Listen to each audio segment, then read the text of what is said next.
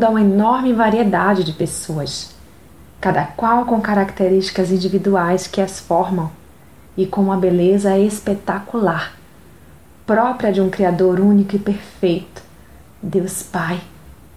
Mas se temos uma beleza tão espetacular, por que então nos comparamos tanto com as outras mulheres e por vezes até nos sentimos inferiores?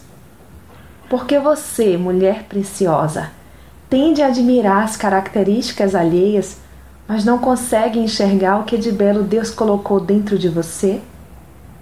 Admirar e até nos espelhar numa pessoa que apreciamos é louvável. Seguir exemplos de boas condutas cristãs só nos faz amadurecer espiritualmente.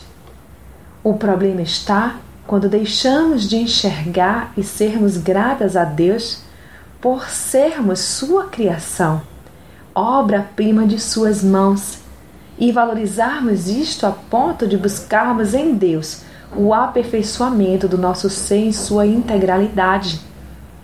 Mulher, você é singular, única, amada de Deus, a menina dos olhos do Pai, mulher preciosa. É hora de abrirmos nossos olhos espirituais e atentarmos para as verdades que Deus tem falado. E Ele diz que somos Suas filhas amadas mulher virtuosa, quem a achará? Seu valor muito excede ao de rubis. Provérbios 31, 10. Que prezemos as características que o nosso Deus colocou em nós.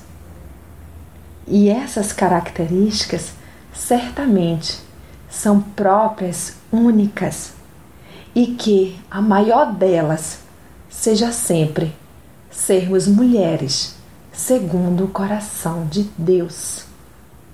Sou Sayonara Marques e estou aqui com você, mulher na retaguarda.